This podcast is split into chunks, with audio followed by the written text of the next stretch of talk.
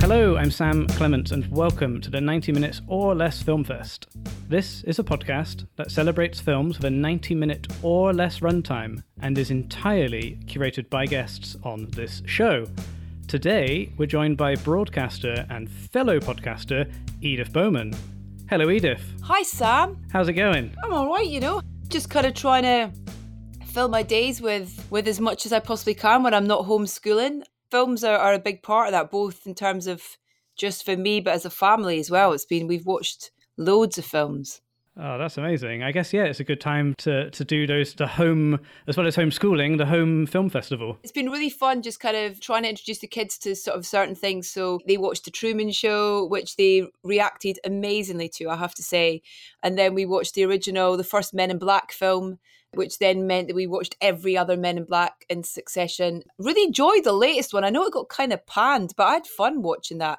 I think as well, when you watch things that are made for an audience with that audience or through the eyes of that audience, it's a very different experience. Like I remember when I was covering for Kermode and Mayo show, and we had to review the the last Fast and Furious film, and I was really sort of dismissive of it. And then I went to a late night screening of it with my friend Nathan with like hardcore, like Fast and Furious fans. It was the most brilliant experience ever. And so that's kind of my thing of of what I want to try and do more of when we get back to normal is almost kind of going to the cinema with the fans to watch those films because it's a completely different experience.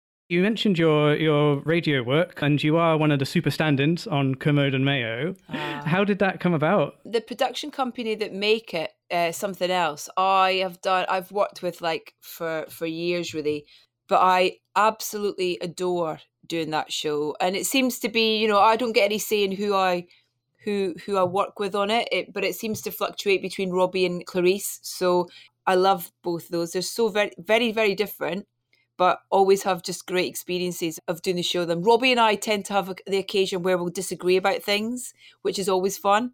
So I think the last thing that we had a big kind of uh, disagreement about was Jojo Rabbit. I was so surprised, I have to say, because we do tend to have really similar opinions about films, but there's always one film every now and again that really like divides us.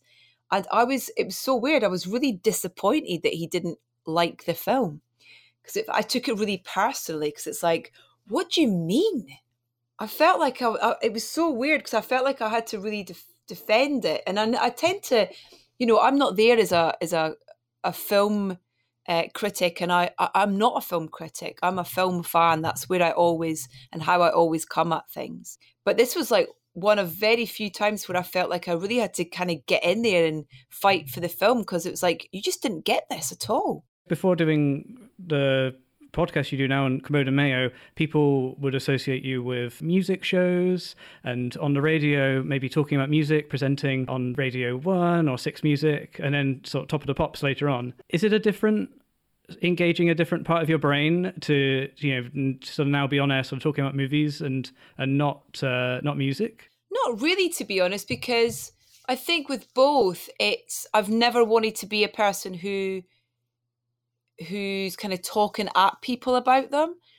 I want to have a conversation with people. I want people to feel like, you know, if they turn the radio on or they turn the telly on or whatever, it, can they feel like they're coming into a room rather than they're just, you know, coming and watching. And the film thing came about really quite naturally in that I was doing the radio show at Radio 1 in the afternoon with Colin Murray. Uh, we were doing like the lunchtime show, and Colin left to go and do specialist at night time. And so I assumed that I would be bumped off and, you know, someone else would they'd stick another double act in, whatever. But my boss at the time said, No, we want you to do the show. And I was like, Bloody hell, okay. Um, and he's like, But we need to find sort of your thing on the show. You know, I've been a film fan forever. You know, it's one of my earliest memories is going to the cinema. You know, my and my dad running this little film club on a Saturday morning, and I'd been lucky enough through MTV and all those kind of things. I'd done a fair bit of you know film discussion and interviews and things like that. And I was like, well, could it be film? Because I feel like, you're not really talking about film enough at Radio One. You know, yeah, Moyles will have like Will Smith on the Breakfast Show and stuff, but you're not really talking about films. You're not. There's not a conversation going on about them. So he was like, absolutely. It's been lovely. It's been so nice to to just have this journey through the world of film and be able to talk about it and be able to talk to people about it and my little seven year old actually was at school and, and they were doing about you know what your parents do for a living and they were asked what I did and he just said oh she talks she talks for a living and I was like great okay well, I kind of do actually all of the stuff you've been saying about you know your passions makes so much sense when you listen to soundtracking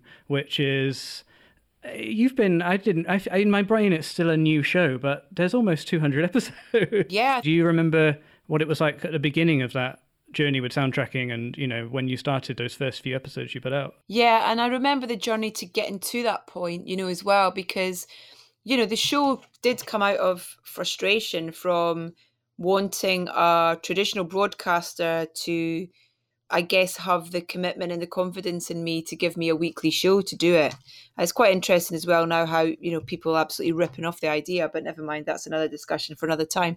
But, um, you know, I went to them and said that I could give them a weekly show, and they were like, well, we don't have a weekly slot for you.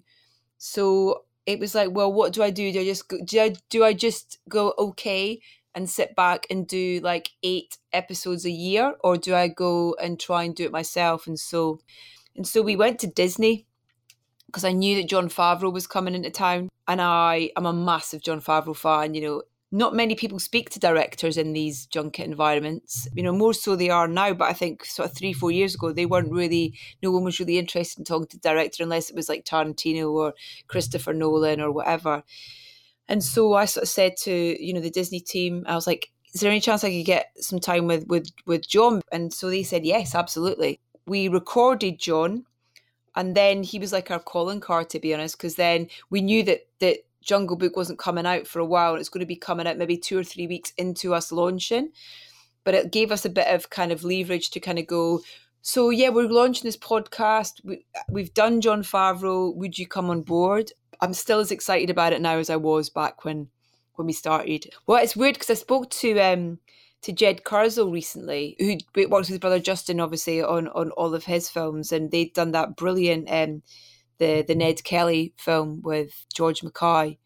And so when I when I was speaking to him, I, I had to talk to him about Slow West because the score for the film was brilliant. So it was like, oh, it really got me thinking when you got in touch about this. I was like, yes, as you know, it comes across in your conversation, you are a huge film fan. When we gave you the homework for this show, I mean, it sounds like you you happened to have that conversation with Jed around the right time. Was Slow West your immediate choice?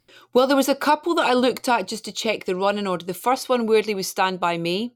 So it was it was that, and then I can't remember what it was that sort of through slow. You know, it's that weird thing where whatever it is that throws something to the forefront of your thought process. It wasn't Fassbender, it was Ben Mendelsohn actually. It was it was talking about Ben Mendelsohn performances and just how how constant he is in terms of a of a performer. So then when you sort of sent me the request and I was like, oh, oh yes, Slow West. And then and then weirdly I, I spoke to to Jed after that and it was like, oh, I want to I want to talk to you about Slow West. And then it kind of reaffirmed going, yeah, that's the film I want to talk about and remind people about. And also just kind of constantly chip away at John Maclean to go, come on, make another film.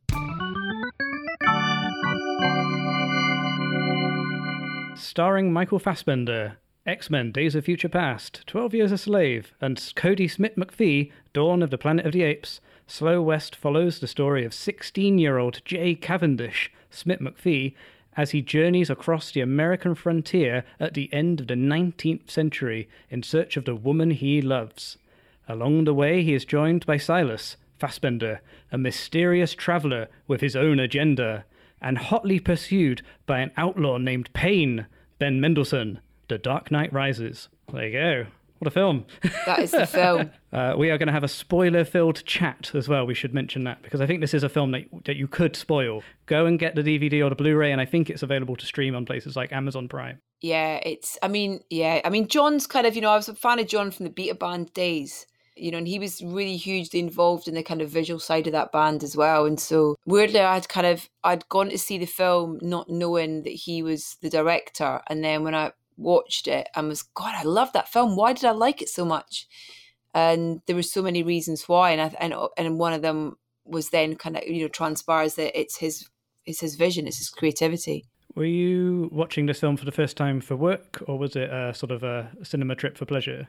Yeah, it was a cinema trip for pleasure. It was actually in East London. I went to see. I can't remember which cinema it was now. It might have been Hackney Picture House actually. I went across to, to see a friend and um, we had some dinner. It was like, oh, what are we going to do? And we're like, oh, I really want to see this film Slow West. So we went to see it. And then we, and it was one of those things where we went for some food afterwards and chatted loads and loads and loads about it, about uh, weirdly about the influences of, of it and take on a Western and was it a Western and the whole kind of Scottish connection to it. And yeah, so many, there's so many conversations that it struck up and the fact that it is such a short film as well. It's always a bonus we often hear things like, and it was only yeah. 84 minutes yeah. long. when does that happen? Never.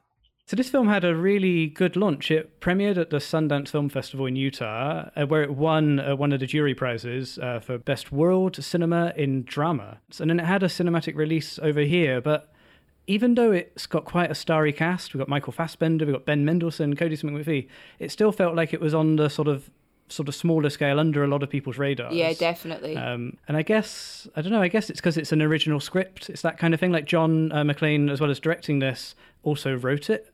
Uh, he's a fantastic writer, I think. Yeah, I think that he, the way that he writes his characters, there's you can tell there's so much content to the backstory that he's given them you know in terms of there's there's there's so much within those like every you could pull out every kind of one of those main characters in in that film and they could almost each have a you know a leading role in their own film in a way.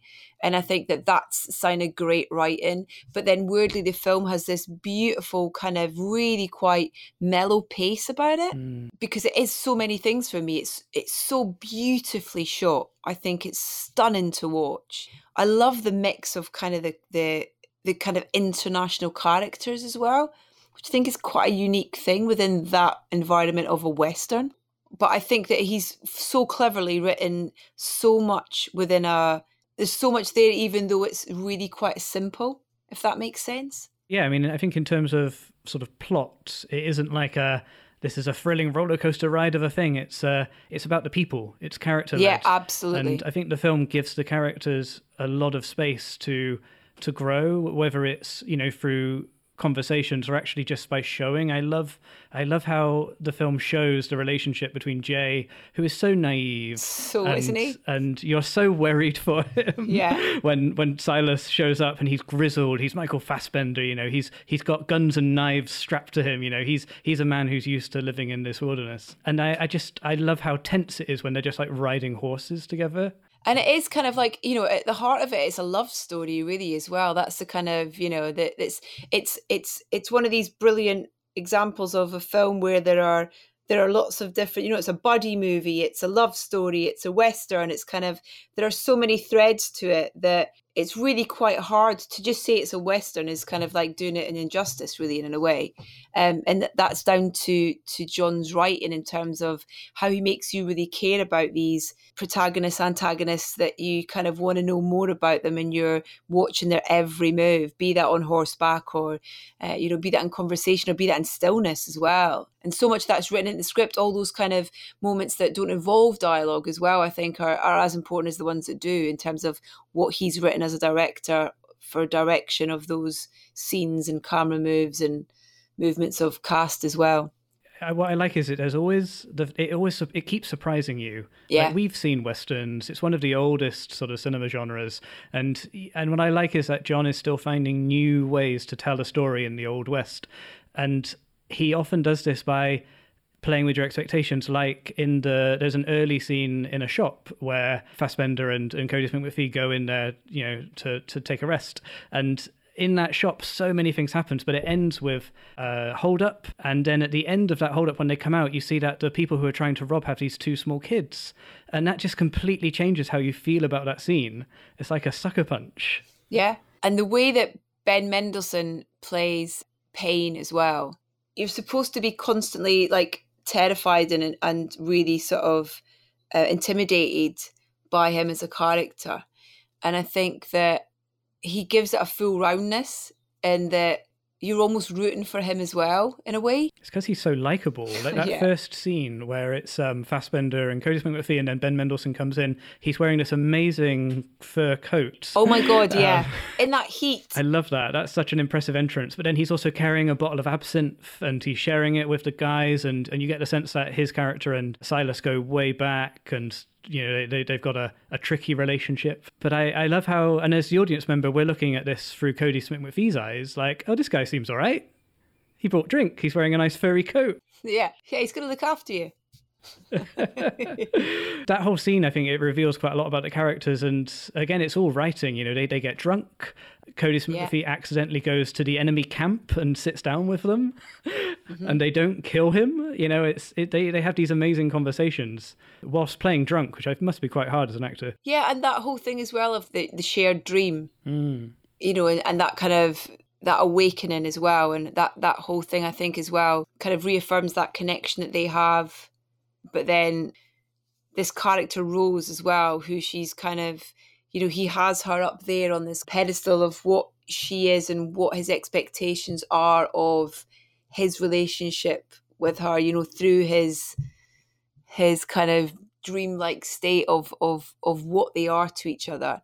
That this is always kind of and i think john's got that in the back of his head through so much of the film that it keeps kind of creeping in visually as opposed to it being narratively which i think is really clever The way they shoot Rose and introduce Rose, it feels dream dreamy anyway. Like Rose is in this this weird sort of small wooden house on this wide open plain, and that just looks like like a fantasy sort of dream image. yeah and katori as well and all that yeah And the fact that that is that's sort of the goal for the our main characters, it's very easy, I guess, to for the audience to follow. So we can have these great conversations along the way, but we always know where we're going because it's so distinctive. It's that dreamlike little shed um, with Rory McCann and um, and and Rose in. I think that that really works to move the plot along. Like, I mean, they they tell this epic story in 84 minutes. You know, this is a pacey film which has room for these thoughtful conversations. And it, the thing is, well I like, I like about John is that and the way he's written this as well he's not scared to go there with things you know and that that kind of happens throughout the whole film and obviously kind of culminates in, in crescendos at the end in terms of it's not how you expect it to like you were saying earlier about how he's constantly surprising you. And i love that he's got that bravery as a filmmaker to not go with the expected and to to constantly kind of sort of like hoodwink you in a way um, and, and and no more so than the kind of way that it in that ending and in that kind of shootout and oh my god There are there are moments of violence, but sort of small moments earlier in the film. The uh, Kodi Smit-McPhee's hand with the arrow uh, made Yeah. me made me wince Yeah. when he puts Yeah, his hand up to block an arrow and it just goes right through. Um, and also, I thought the the shaving scene with Fassbender, where he's shaving Kodi Smit-McPhee with the world's largest knife, that was just quite a generally scary scene. yeah because you are kind of like you there's still not a there's still not a full trust there is there in terms of of oh he could you know he could i think so many kind of experienced directors would have would have would have kind of rushed that as well whereas i think i love the way that john gave it the time that he did and i think that that shows so much confidence in him as a director that he knew that it needed that kind of that uh, sort of anticipation there that kept the audience you know kind of oh my god you know that sort of the build up slightly of the kind of fear of going what's he going to do Kodi Smit-McPhee is, is totally unguarded at that point. There's a lot of trust to let someone, you know, shave you with a large knife like that. Yeah. And we're still not sure on Fassbender. He's he Absolutely. Could, he could do it. Um, he's kept that uh, that note with the bounty in his in his coat pocket for the whole film. No, he knows how much Rose is worth. yeah exactly and that, that's the great thing uh, what- going back to that thing i was saying of the kind of confidence to to not reveal anything but to constantly keep you guessing as well which is not an easy thing to do both in terms of how it's written but also i think in terms of how the performances play out because i think it's almost very easy for performances to give things away sometimes and Fassbender does not at all No, he's kind of uh, he's a he's a champion, isn't he? At, at that, Yeah. Um, in all of his roles, he's there's a lot going on underneath the surface. Yeah, and I love that connection as well with Jed doing the the music to Justin having made Macbeth with with um with Michael and Marion Cotillard, which I think is a beautiful uh, version of of that film. But yeah, I'm a massive fan of Fassbender. It's been a while since he's been on screen. He needs to get back on screen actually. Absolutely, and he's such a great champion of it. He's working with Taika. Amazing! Wow. He's working with Taika. Next goal, next goal wins. So did you see the documentary Next Goal Wins about the I loved that Some- documentary. Yeah. So yeah, Taika's doing the the kind of feature version of that, and Fassbender's in lead. And I actually asked him about it last time I spoke to him for a work thing, and he was like, "Fassbender man just blows my mind." So I'm excited to see that. Rose, my love. Jane, my Romeo. Once upon a time, Jay Cavendish travelled from the cold shoulder of Scotland to the baking heart of America to find his love. A jackrabbit in a den of wolves. This film does build to a crescendo at the end, and it's and that's that's when the pacing changes. Things happen very fast, like they would in a, you know a, a sort of a, a scary and violent situation. Basically, everybody gets to the dreamlike house where Rose is kept. The bounty hunters, Fassbender, Kodi Smit-McPhee, and and there is a, a like you know a top class uh, classic western shootout there, but it ends In a shed, basically. yeah, well, you it feels so flimsy. Like there, there's Yeah. even bits of paper instead of glass in the windows. like I think John Maclean is want, wants to make it clear that whoever is in this house is vulnerable. You know, this isn't a safe house by any means. It's sort of like a it's just a stopgap between wherever they're supposed to be going. So the house doesn't mean safety, and and then you yeah you you see it in you know sort of full force. but what really got me was I mean, I I really I loved the character Jay, and I'm I'm rooting for him for the whole film. Yeah. But but there's that final twist where where Rose accidentally shoots him, and it's it's it's so interesting as an audience member to go on this journey with a character and for his goal not to be met at the end because we're so taught through cinema that you know people usually get what they want at the end of the Happy movie. ending. Yeah, absolutely. And then the other thing that I'm always kind of like that still disturbs me slightly about it is it happens so kind of like, oh my god, you know, just kind of it's happened. Is that Silas is then, you know, Fassbender's character is then basically becomes her partner, you know, and they it's like was is this what he had planned all the time? You know, it's kind of like I love that even after the films you know it's come to a close that there's still questions. And so it's it's that's a clever you know that's like a not to, to so much of an extent it's like a mulholland drive and stuff where there's constantly questions that you you you're asking after you've watched it and stuff. But i think that you're still questioning who's who the good guys who the bad guys what's their intentions what's their you know what are they actually after and I think that that's the thing for me with Fassbender's character with Silas, with how it ends up with Rose and the the kids is like, geez, was he was he planning this all along? That's good filmmaking for me, and that everything's not tied up in neat bows and not everything's answered, and it's still, you know, there, there could be other endings. There could be, you know, that's the thing. Is like there could be other variations of the story. Absolutely. Uh, Just whilst you were talking there, I'm, I'm thinking like maybe Silas is the main character. He's the one who goes on the journey. Mm-hmm. He's the one who changes throughout the film. Mm-hmm. John Maclean gives you a few sort of clues as to what's going on in the dream scene with that character, but Kodi Smit-McPhee is kind of the the thing that we're all putting our attention on. But we should be watching Fassbender this whole time. I need to see this film again. Yeah, it's just, it's distracting you. We're actually, oh my god, I should have been over there. Ah, what a what a pro! And, and, and you know, I, I, this is a, a film that I think warrants rewatches, and I'm sure you you must notice more and more things every time you, you go back to it. Yeah, and, and weirdly, a lot of that is a lot of it is, is the score as well. In terms of there's the very typical Western scores that you know we could cite from from film history, but I think when a score kind of goes against the expectation, it can really make a film. Like even in the way I think with uh, Tarantino and the Hateful Eight, getting Morricone to do the score for that, which I knew I know took a lot of persuasion and was very much down to Tarantino's writing, and that he was willing to just give him some some you know, uh, stuff that he had lying around. And Tarantino's like, no, I actually want you to react to this. And then it was took then Maestro uh, went back to him. Was like, actually, I want to, I want to do it. So, but the fact that he approached that score almost more like a kind of Hitchcockian kind of dark drama or or even a horror sort of that kind of opening bit in particular is really really clever and I love that that that's what John and Jed did with his score, and it took a couple of viewings of the film, I think, to really appreciate that. And I think that that's a really important tool in terms of that kind of distracting you from actually what might well be the main story. It's very clever. Absolutely. I think you're right. The, the, the music in this is, it feels fresh.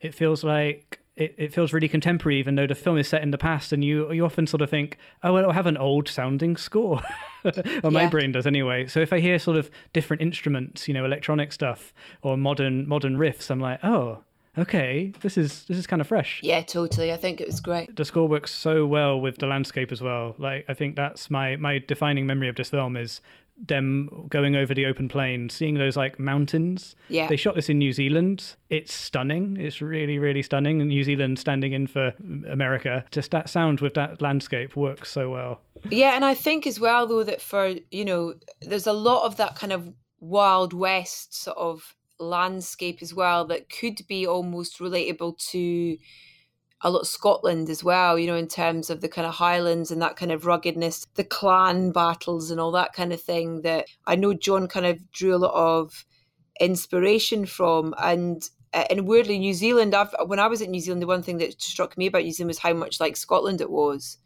Um, a lot of it, not all of it. And and I think that that's another really good thing that I think Jed and his brother Justin work brilliantly on together is the kind of how much a character the landscape becomes. You know, you think about that Ned Kelly film that they worked on, and and oh my god, it's almost like sci-fi, sci-fi like at times. You know, it's it's extraordinary. And so I think that there's real similarities in terms of filmmakers between Justin and and and John in terms of how important the landscape is to to not just to be about oh doesn't it look nice or doesn't it look like this or doesn't it if you know it, it's it's providing a, a backdrop for something. It's it's so much more than that so much more. I think for both of those films they're both uh, kind of offbeat riffing on a on a classic genre and and the the landscapes are doing that as well you know like playing with things that we'd expect to see showing us things we haven't seen before. Absolutely absolutely. Yeah you're born on a sunday? I don't know so it's fortunate that you're uh, headed north because west, it's bad. It's big trouble. Big storm coming. Easy, Payne. He's just a kid. No, he's not. He's an outlaw, just like us. Anywho, let's drink to friends, old and new. Do you have a favourite scene in this film? Weirdly, I think the shootout's my favourite and I do love that it's kind of imperfect. And I think that it's really weird. I was just doing some homework with my kids before we came on. My 11 year old was doing some art homework. So they had to look at three different artists who work with foods and things. And one of the artists, I've got her surname now, but she does a lot of the illustrations for like Waitrose food packaging and stuff. We the one picture that we were looking at was like uh, olive oil and garlic and and they're they're they're really they're they're a bit messy but they're really effective. And for me, that's what that scene is: is that it's not perfect, and but I also think that that really reflects, like you were saying earlier, about the fact that this this kind of shed that they're in it's fragile it's kind of it's not it's not a temporary thing. This is a you know and so i think that that almost kind of reaffirms that whole kind of theme and imagery of it as well. And there's so much in that whole that whole kind of scene of the film uh, you know what happens to uh, to Jay, and it's it's so good, so good, and and the surprise element and the kind of unexpectedness of it, and yeah. There's a lot happening in, you know, there's lots of characters, there's lots of ground being covered in that small space of time. Yeah. But it's navigated so well, you never lose track of who's where. Um, yeah. And, and there's a lot going on. And it all happens, it's just quick as well. Like I, it's it, after the pace of the film, the, the slow Absolutely. West, this is a, this is like a, it's a sprint to the end. Yeah. It's almost like when a dance tune drops a beat. It's kind of like, you know, that kind of build, that build, that build, and then the drop It's almost a bit like that. Absolutely. Sort of end of the night, here we go. Yeah, totally. One of my most striking images from this film, we just talked about how violent it gets. I also love how domestic it is in places. And uh, Fassbender and Kodi Smit-McPhee drying their clothes on those horses. It's the most, I mean, it's a brilliant idea. I've never seen that in a Western film or any horse related film before. They basically make a washing line out of themselves and they ride their horses side by side so they can dry their clothes together. Well, that's the kind of there's there's so many little comedic moments I think throughout the film as well, and it, the tone is something as well that's not easy to get at. But I think that that's again down to John's writing and how how well he knows these characters and how but also how much he allows the actors to invest in the characters. Like I can't imagine anyone else apart from Ben Mendelsohn being Payne, you know, and, and the same with all of those characters, you know, and that's kind of I think testament to those two things, you know, the way Fassbender has that cigar in the corner of his mouth, and it's just, it's just, it's so, and the the way that Ben has that fur coat on with the hat and and just and the braces and that's it's, it's, the whole thing. It's almost like all these departments be it you know the production design set design the costume um the cinematography it's it's it's everybody at the top of their game and wanting the best for this film and ev- the synchronicity of it all i just think is what makes this film such a great watch. Totally agree and i think seeing this on the big screen at our 90 minutes or less film festival is going to be such a ride for people who maybe missed it first time around. Absolutely and you'll you'll want to go back and please do go back and watch it a, a two or three times as well because there'll be things that just kind of reveal themselves to you the more that you invest in this film and this story and these characters even of a film this length doesn't need to be a Nolan or a Scorsese film to be able to do that to have layers to it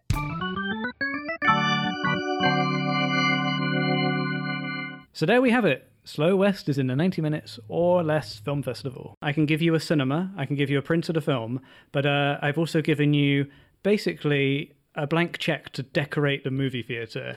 How would you want to present uh, Slow West in, in Ineos, like a physical space like that?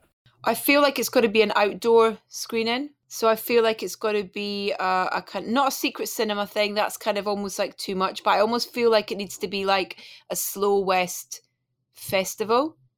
So you have the beta band reforming who play before the film comes on, and you have Michael Fassbender and Ben Mendelsohn running the barbecue whilst the film well, not whilst the film's on, but after the film for the after show party. And there's a proper kind of like, uh, you know, straw on the floor kind of uh, cross between a ceilidh and a sort of line dance going on after the film. That sounds incredible. A very warm and communal sort of thing, but totally, you know, along the same the same vibe as the movie. Well, I think that you have to. It's that thing. I don't want any distractions while the film's on. But prior to it, we got the beta band, kind of just getting everybody in a really good sort of state of mind. Them reforming would be amazing. And then, kind of after the film, it's like, you know, proper like big old sort of hootenanny type vibes with you know Ben and Fassbender on the barbecue and uh, and yeah, everybody having a bit of a dance and cigars in their mouth and swigging beer and yeah, totally. That's that's huge. You could live live the, uh, the some of the, the nicer bits of Slow West after. yeah, yeah. we like to have a conversation on stage at this festival. We like to do uh, maybe a Q and A, but we can only have one member of uh, you know some one person involved in the film on stage. If you could choose who you could interview after the movie, who would you who would you pick? Oh, that's a tricky one. Ben Mendelsohn, I reckon, just to find out how hot he was in that fur coat. it's the question that will be on everybody's lips after seeing the movie. Oh, that'd be interesting. He's such a great actor, and Yeah. and I don't I don't see him do a lot of like you know long form kind of talk shows or interviews. Mm. So yeah, to get under the skin of Ben Mendelsohn would be amazing. yeah, yeah, be so good. He's so clever. Yeah, there's a lot. I think he's one of those actors. There's a lot going on underneath the surface. He's extraordinary, and also like if you think about like Starred Up with Jack O'Connell and stuff, and He was also very funny in um, Captain Marvel, wasn't he, as well? I love. I mean, that's the thing. I love. He can do a big studio blockbuster like Rogue One or Captain Marvel, and then he can do. He's in this amazing new film called Baby Teeth soon, where he's like, he's just playing. He's playing like a a, a dad, um, but he's it's such a rich performance with him and Essie Davis. Like, I, I I'd never get bored of watching him. Yeah. And Edith, Yes. do you think this film could or should be longer than ninety minutes? No, because I think as well it does leave you wanting more. But I think that the more is going back to watch it again, and it's lovely to be reminded of it. And hurry up and make another film, John Maclean. Do we need to start a petition or something? Yeah. Someone give that man some money. Just start like constantly, like just constantly putting on social media. When's John Maclean going to release a new film? And I know it's not the best time to be asking that because people are obviously not able to be making films at the minute. But you know, at least he can get the script finished.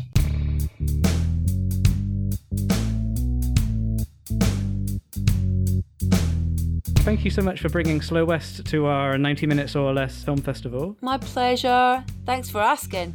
Where can people find out what you're up to on uh, online and where can they listen to soundtracking? I'm on socials. I'm at edibow on most things, and then the website is edithbowman.com, and all the podcast uh, episodes are up there as we fast approach 200, and hopefully we can do it 200 more. Thank you for listening. Subscribe to the show on your podcatcher of choice and leave us a review on Apple Podcasts. As an independent podcast, it really helps. We're also available on 90minfilmfest.com. That's 90minfilmfest.com. You can contact us there or on Twitter and Instagram at 90minfilmfest. The show was produced by Louise Owen and me, Sam Clements. The show is edited by Louise Owen with sound mixing and additional editing by Luke Smith. Our music is by Martin Ostwick and our artwork is by Sam Gilby. We are a proud member of the Stripped Media Network. We'll be back in a couple of weeks.